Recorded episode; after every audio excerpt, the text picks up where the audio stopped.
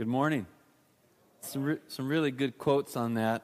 Uh, that the marathon is, is really about triumph over adversity, that the distance becomes greater than the human.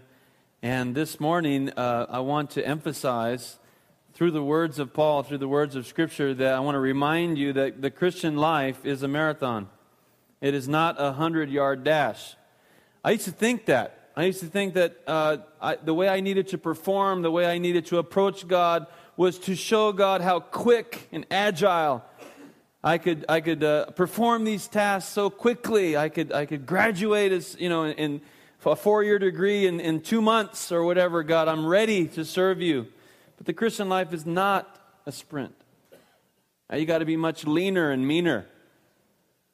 I've never run a marathon. How many of you have ever run a marathon? Okay, don't gloat over me, okay? God bless you. I don't think I'd ever run a marathon. In fact, the only time my kids see me running is when the ice cream man can't hear me.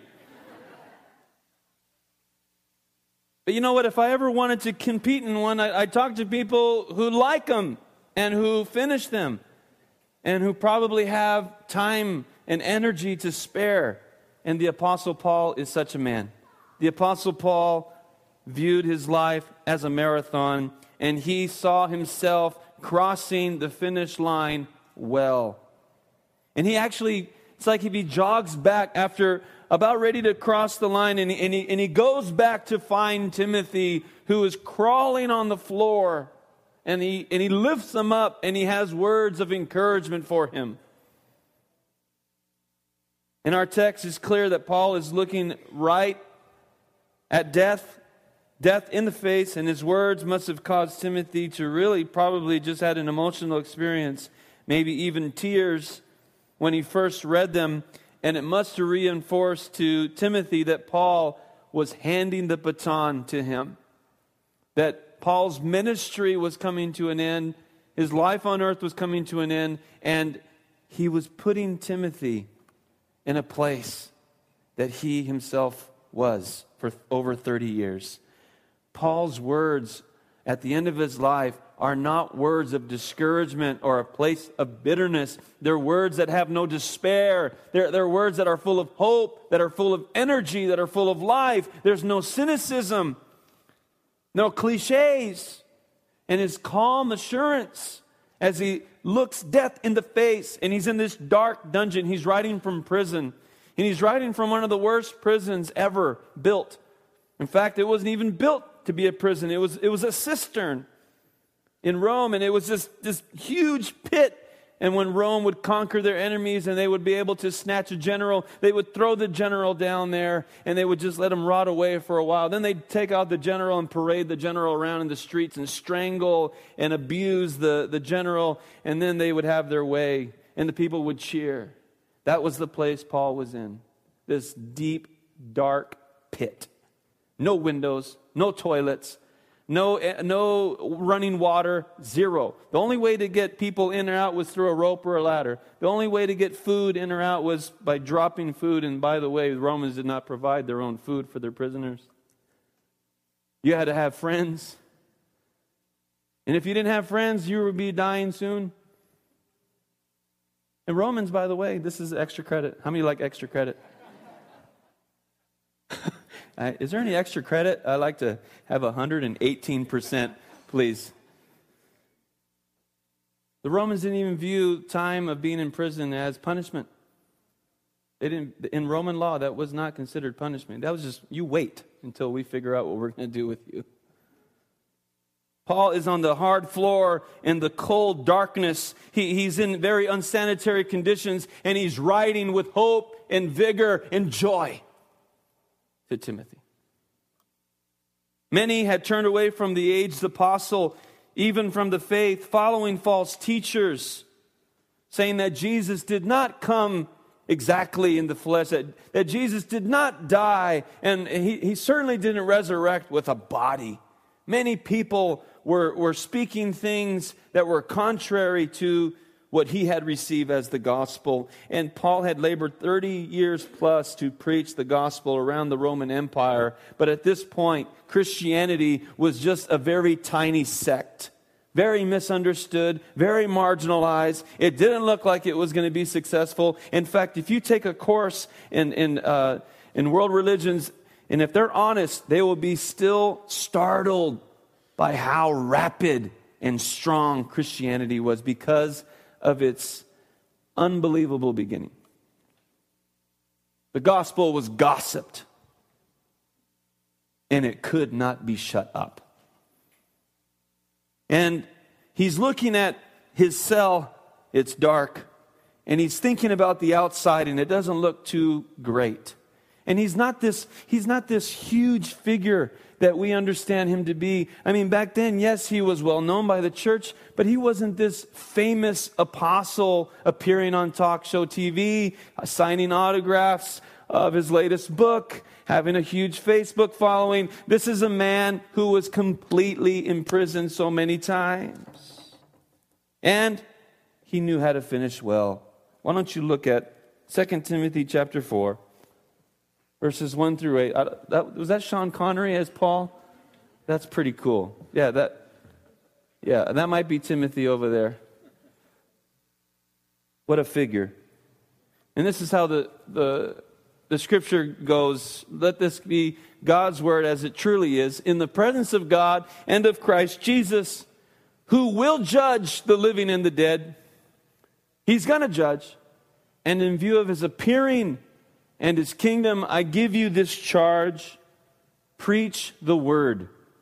Be prepared in season and out of season. And that be prepared has to go with preaching the word. In other words, you preach, you speak, you hold to the word, you, you hand over the word in times when it seems very favorable. Have you ever had a time when people ask you, Well, tell me more about your faith?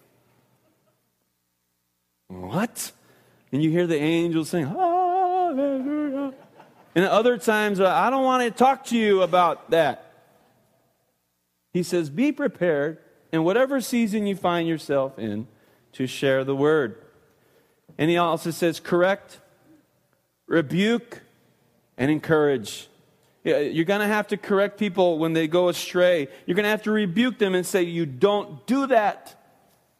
And you're going to have to encourage, but you always do it with great patience. Isn't that we, what we really want? I think if we're, if we're honest, we want people to show us, hey, I don't think you should have done that. But they have patience. They're not like hammering you just to hammer you with great patience, careful instruction. You do it with teaching, always teaching. For the time will come when men will not put up with sound doctrine. Instead, to suit their own desires, they will gather around them a, a great number of teachers to say what their itching ears want to hear. And that is, my friends, human nature. We already we read the people that we already agree with. You ever notice that? I really like that author. I really like that speaker. Yeah, that's because you already agreed with them. But he says this people will do that all the more. They're going to listen to teachers that are speaking false things because that's what they want to hear. Don't we normally hear what we want to hear? Right? We want to hear what we want to hear. That's not rocket science. Let's look at the next part. They will turn their ears away from the truth and turn aside to myths. But you keep your head in all situations. Be sober, in other words. Endure hardship. Do the work of an evangelist. Discharge all the duties of your ministry. He says, Do the work of an evangelist. What is an evangelist? It's someone that shares good news. That's all. It's not someone that, that hits people over the head. It's not, it's not it, evangelism is done in so many different forms. And then he continues for I am already being poured out like a drink offering. And this is the imagery of when the sacrificial lamb was placed on the altar, the priest, this is outlined in Numbers 28, the priest would pour about a quart of wine over the, the lamb. And the, the lamb was going to be burnt. It was a drink, kind of a drink offering. It was symbolic that this is going to pay. This is going to uh, show you, God, that we really are praying that you pour out your blessings and that you pour out your forgiveness. I'm being poured out like that as a drink offering, and the time has come for my departure. I have fought the good fight. I have finished the race. I have kept the faith. Why don't you say that with me? I have fought the good fight. One, two, three. I have fought the good fight. I have finished the race. I have kept the faith. And then he goes on, Now there is in store for me the crown of righteousness, which the Lord, the righteous judge, will award to me on that day. And not only to me, but also to all who have longed for his appearing. Let's pray. Lord, if my words should stray from yours, let them be forgotten. But if my words echo and make your word clear, let them be taken to heart. Let them be like seeds in fertile soil that bring about fruit that demonstrate your kingdom, your love, and that bring people in, in relationship with you and with us. In Christ's name we pray. Amen. I want to talk a little bit about finishing well. Uh, I want you to notice that in verse 6, Paul. Paul is talking about the present. He, he's saying, I am, I'm, th- I'm, I'm this. Verse 7, he refers to his past, I have. And in verse 8, he's talking about in the future. In the future, people will do this. They will turn away from the truth. Paul, as he finishes, hello? Paul, hello? Yes. You're persistent. Verse 6 speak, speaks about Paul's present. I am, I have in the future. Somebody answer that. God bless you. To finish well, it's Paul calling. You're, you got the sermon wrong, Israel. To finish well, you need a good grasp and view of the present. You need a good grasp and view of the past. And you need a good grasp and view of the future. If you want to finish well like Paul, you have to learn, we have to learn from Paul's view of the present. And there are three keys that I want to share with you very quickly about how he viewed the present. That is the present, that is now the time and energy and the capabilities and the abilities that you have now. I'm not talking about tomorrow and I'm not talking about yesterday. You ever pe- meet, meet people that just live in yesterday? That's all they live in is yesterday. Yesterday, this, and I did this. And, and it's good to talk about yesterday, but don't live there. And it's okay to talk about tomorrow. You can't live there either. Three keys. Number one. Someone say, number one. All right, you're awake. Number one, mentoring. Paul could finish well because he had poured himself into others. He says, I'm being poured out right now. My time is finishing, but what I'm doing right now, I'm pouring myself out into you, Timothy. You want to die well? You want to finish well? Don't make it about you. Mentor. In the language Paul wrote, He's saying, You preach the word because I am departing. You preach. You can do it, Timothy. You don't need to, and I love how he just says, Preach. He doesn't give him his points. He doesn't say, uh, Preach like me. He says, Preach. Share the word because I am departing. I'm going to die. I'm handing you the torch to carry. We finish well when you know that you're leaving behind a number of people who will carry on the cause of Christ because of the influence God has given you in their lives. Did you hear that? You finish well when you mentor people now, in the present. Each of us needs to ask ourselves Am I mentoring someone and am I being mentored? For years and years, my brothers and sisters, I prayed for a mentor. I prayed for a mentor. Lord, send me a mentor. I need a mentor. I've gone to Bible, Bible college. I've gone to seminary. I've taken classes. I still read. I want to, I read very good authors. Send me a mentor. And I was expecting someone just to actually do that. They just would show up at my door. Yes, uh, the Lord has sent me. I am your mentor. And I would say, Wonderful! What took you so long? And we get in an argument over that, how late he was or she was.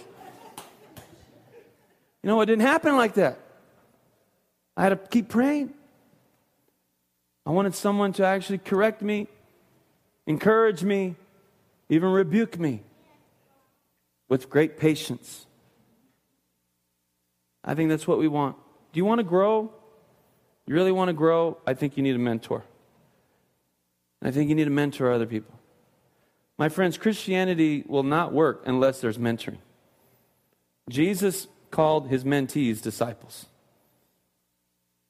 He called people to hang out with him. See, that's where we got it all wrong. It's not Sunday school. There's a place for Christian education, there's a place for, for Bible study. I'm all for it. But that is not mentoring. Mentoring is slowing down your life in such a way where you're interested in someone else more than you are at the, at the moment of yourself. Where you actually can listen to them and be completely in awe what God is doing. I asked, uh, I spoke to T.D. Jakes one time. Uh, you, remember, you know who T.D. Jakes is? Some of you? Okay, I have two people in here that know who T.D. Jakes is. Uh, he's a preacher. I used to attend his church, and, and he, I used to sell suits in Dallas out of, out of college. And he came in, and I, I waited on him, and, and he bought a lot of pairs of socks. I guess preacher goes, he goes through a lot of socks as a preacher. Uh, he got like 18 pairs of socks from me or something like that. And I was happy because I needed the money, and, and they were expensive socks, uh, praise God. But anyway, besides the socks business, I don't know why I'm talking so much about the socks. He asked me, How's, How do you think of the church? Because I used to attend the church with my wife, his church, huge church. I said, The church is great. It's like a conference every week. I said, But I need a mentor. He says, Yeah, Christian life won't work unless you have a mentor. And he, and he said a blessing over me, and, and, he, and he prayed that uh, God would send me a mentor. And he did. God did send mentors to me. And I'm, I'm still grateful for them, and I still need them.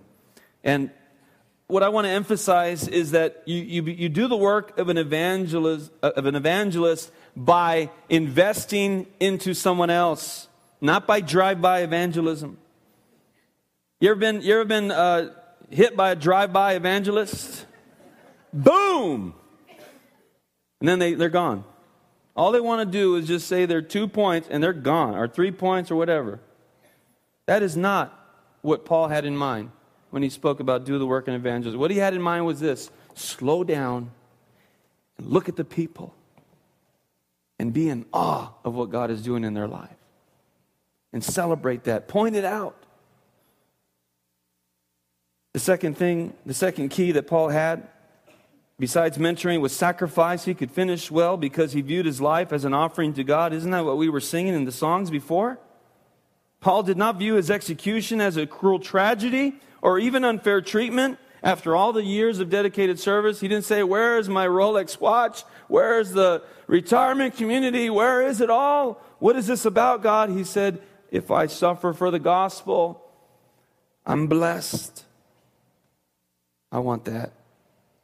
He saw his final sacrifice, his, his, his, his life and his death as, as just that and a living sacrifice poured out to God.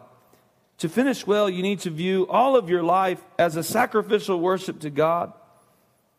And then he also had a good view of the departure.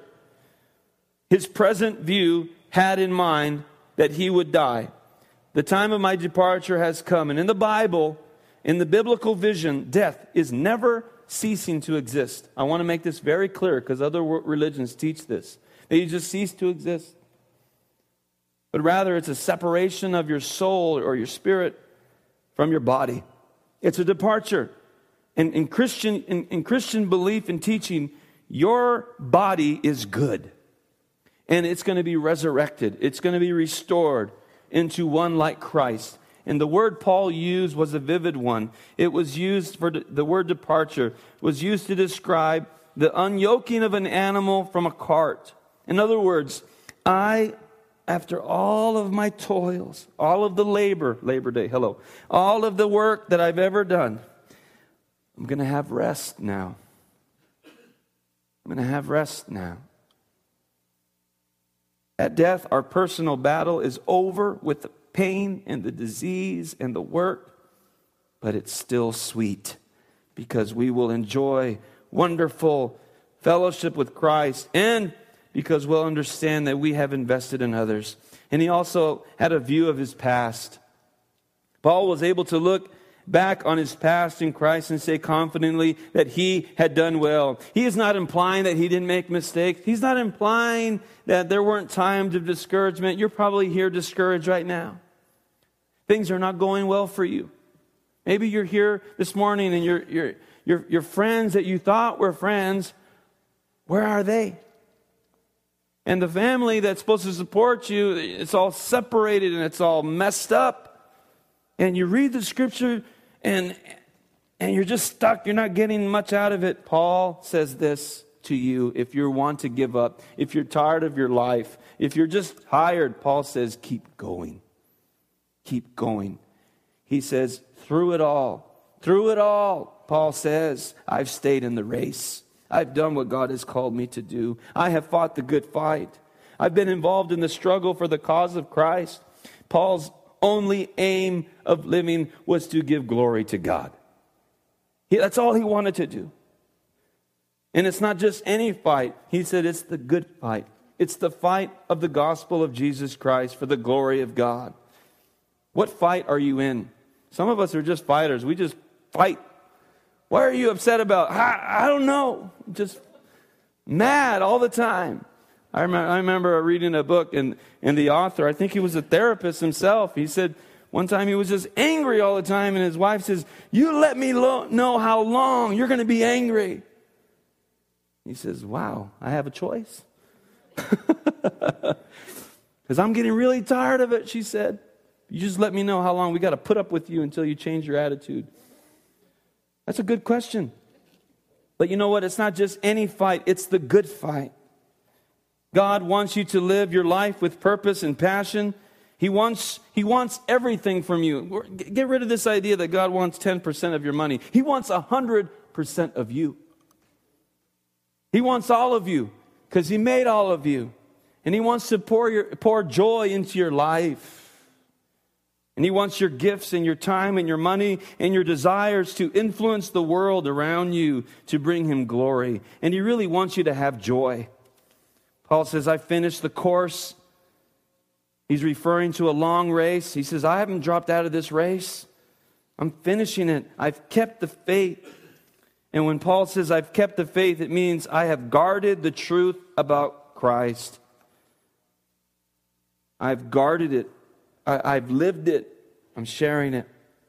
And then lastly, to finish well, we must keep in view Paul's view of the future. Paul could finish well in spite of dismal circumstances that he was in, the dismal looking view of how successful the church might be around the world, he could finish well because he knew he would meet the Lord who would be the judge, who is the judge of the whole world. And he could finish well because he lived in view of that day. Let me ask you a question. Christians are influenced on this day because of that day. And the question is this Are you influenced today? Is your everyday influenced by that day? Everyone will be judged. Christians will not be judged for their sins, they will be judged whether or not they were faithful and thankful for what they were giving. Those who are not followers of Christ will be judged for their sins. Everyone will be judged. If you were to write your obituary today, which I know probably 99.9% of you will not do, that's a little spooky. But if you were to do that, what would it say? What would it say? There was a, a journalist who was in charge of the obituaries, and one day he didn't have enough deaths to record. And so he put a sheet of blank paper in his typewriter and wrote his name on the top, and he found himself writing his own obituary. And he wrote this I've been a good husband and a fine father. I've contributed to a number of worthy causes. I have left, my repu- I have left a reputation of absolute integrity. My friends are many. And then he looked at the paper and said, I, Now I need to live this. Let's pray. Lord, you know our circumstances, and perhaps they're dismal. Perhaps they don't, they don't look too good, but you're the God that knows how to change things up. You, you, you know how to turn things around. Help us to have a view of our past, present, and future the way Paul did with hope, pouring our lives into others because that's what you do to us.